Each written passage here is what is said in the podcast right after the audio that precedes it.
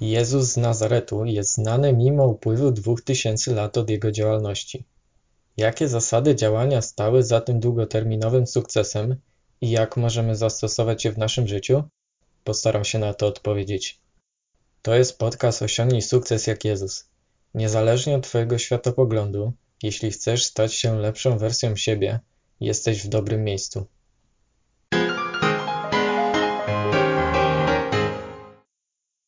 Cześć. W tym podcaście omówimy sobie trzeci nawyk z książki 7 nawyków skutecznego działania.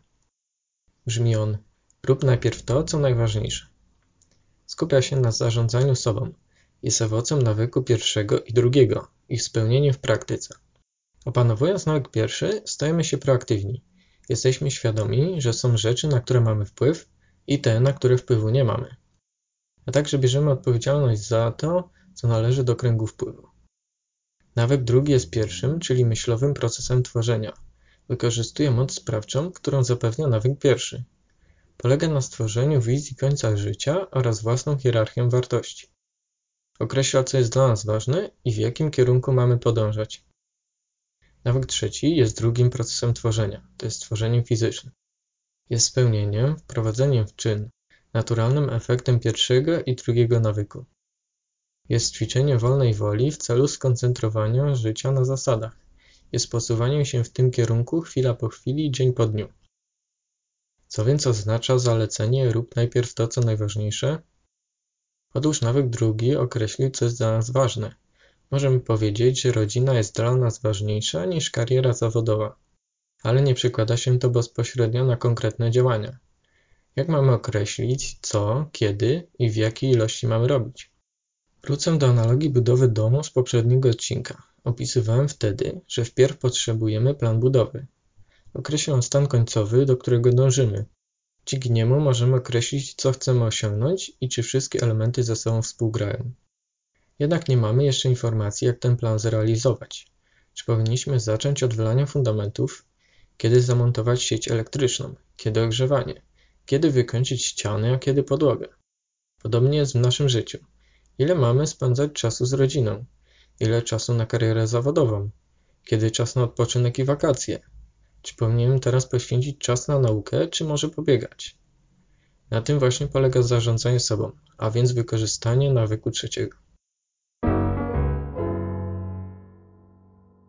Historię, gdzie jej bohaterowie stają przed problemem zarządzania sobą w czasie, została przedstawiona w Ewangelii według świętego Łukasza. Ewangelia według świętego Łukasza, rozdział 10, wersety od 38 do 42. W dalszej ich podróży przyszedł do jednej wsi. Tam pewna niewiasta, imieniem Marta, przyjęła go do swego domu. Miała ona siostrę imieniem Maria, która siadła u nóg Pana i przysłuchiwała się jego mowie. Natomiast Marta uwijała się koło rozmaitych posług. Przystąpiła więc do niego i rzekła: Panie, czy ci to obojętne, że moja siostra zostawiła mnie samą przy usługiwaniu? Powiedz jej, żeby mi pomogła. Pan jej odpowiedział: Marto, Marto, troszczysz się i niepokoisz o wiele, a potrzeba mało, albo tylko jednego. Maria obrała najlepszą cząstkę, której nie będzie pozbawiona. Jak to wydarzenie mogło wyglądać z perspektywy Marty? Mamy gości, trzeba przygotować coś do jedzenia, posprzątać, a moja siostra się obija zamiast mi pomóc. Jak z perspektywy Marii? Pan Jezus nas odwiedził, chcę z nim spędzić czas i posłuchać, co mówi. Inne zajęcia mogą poczekać. Jedna sytuacja, dwie różne decyzje. Być może dla Ciebie nie jest oczywiste, kto dokonał tej właściwej. Jako, że ten podcast traktuje o osiąganiu sukcesu jak Jezus, wydawałoby się, że odpowiedź jest prosta i oznacza, że to Maria dokonała dobrej decyzji. Przecież to ją Jezus pochwalił. No tak, ale dlaczego? A kto w takim razie zająłby się domowymi obowiązkami? Przecież one też są ważne. Ktoś mógłby powiedzieć, że dla naśladowcy Jezusa to spotkanie z Nim zawsze powinno być na pierwszym miejscu. Dla mnie taka odpowiedź jest zrozumiała, ale nie wyczerpuje złożoności przedstawionego problemu decyzyjnego. Wydaje mi się, że dla obu sióstr przebywanie z Jezusem było równie ważne. Jednak Marta pomyślała sobie coś w stylu: Spotkanie z Jezusem mogę odrobić, będzie jeszcze u nas przez pewien czas. Ewentualnie będzie okazja przy następnych odwiedzinach. Nie nadrobią natomiast tego, że zostawią gości bez obiadu, a będą oni głodni już za parę godzin. W oczach Marty obowiązki domowe były stosunkowo bardziej pilne od spotkania, a przez co dała im wyższy priorytet. Jednak jest pewien problem z takim postępowaniem. Co będzie, gdy Jezus znowu ich odwiedzi? Zapewne znowu będzie coś pilniejszego do zrobienia. Jednym z narzędzi, które pomaga w dobrym zarządzaniu czasem, zostało przedstawione przez autora książki. Jest nim matryca zarządzania czasem, znana również pod nazwą macierzy Eisenhowera.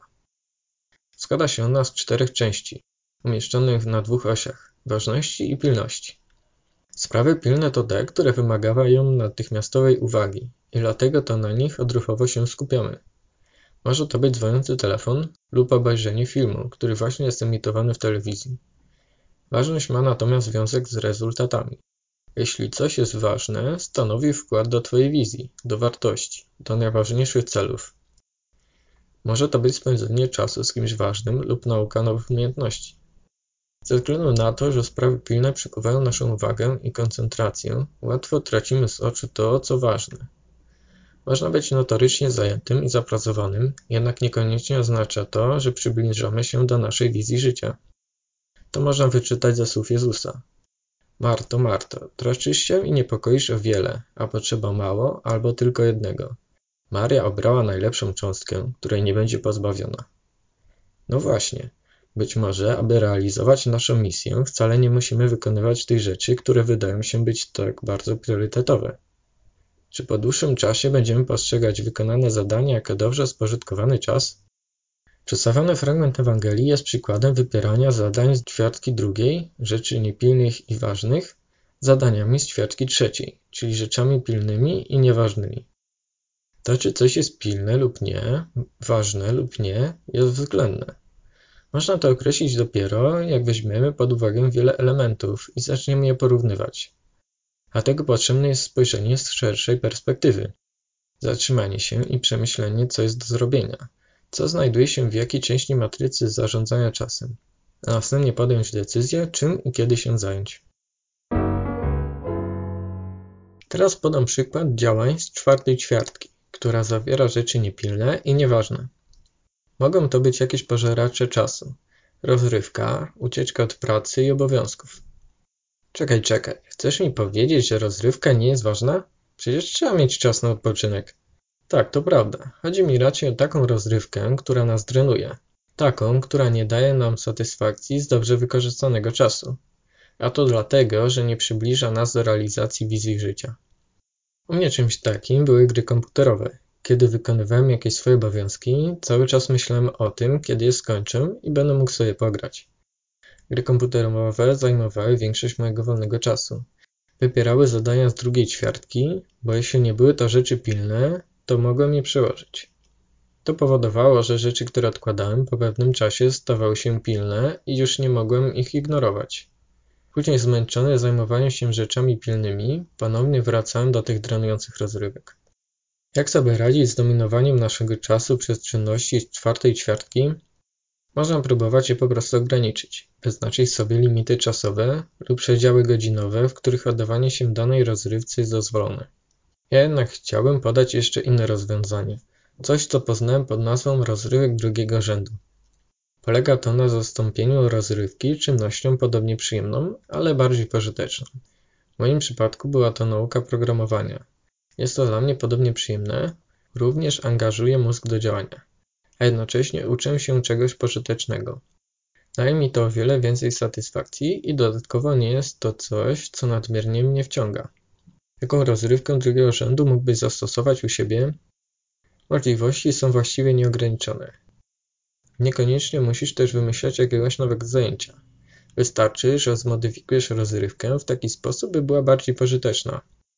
Na przykład jeśli oglądasz dużo seriali, możesz postanowić, by starać się oglądać je z kimś znajomym i w ten sposób spędzić z nim czas.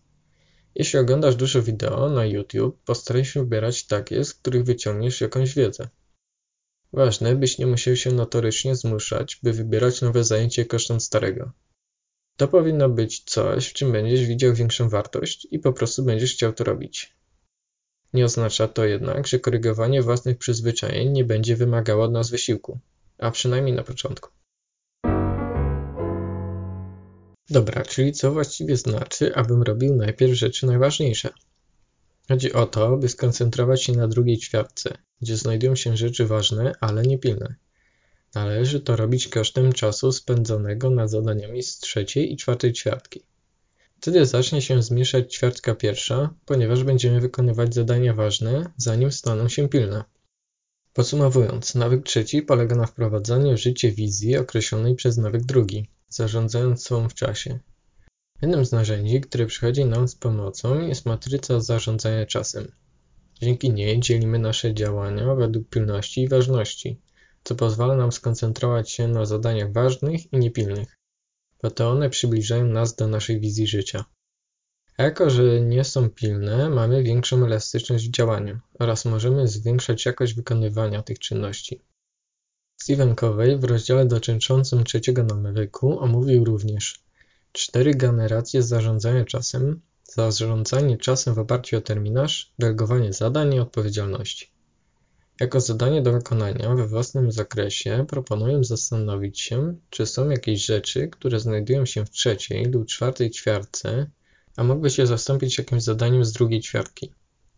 Dla przypomnienia, ćwiartki trzecia i czwarta zawierają rzeczy nieważne, natomiast druga ćwiartka rzeczy ważne, ale niepilne. Zapisz pomysły na kartce i wybierz jeden, na realizacji którego się skoncentrujesz. To jest koniec podcastu. Mam nadzieję, że to, czego się tutaj dowiedziałeś, przyniesie obfity owoc. Pozdrawiam i do usłyszenia.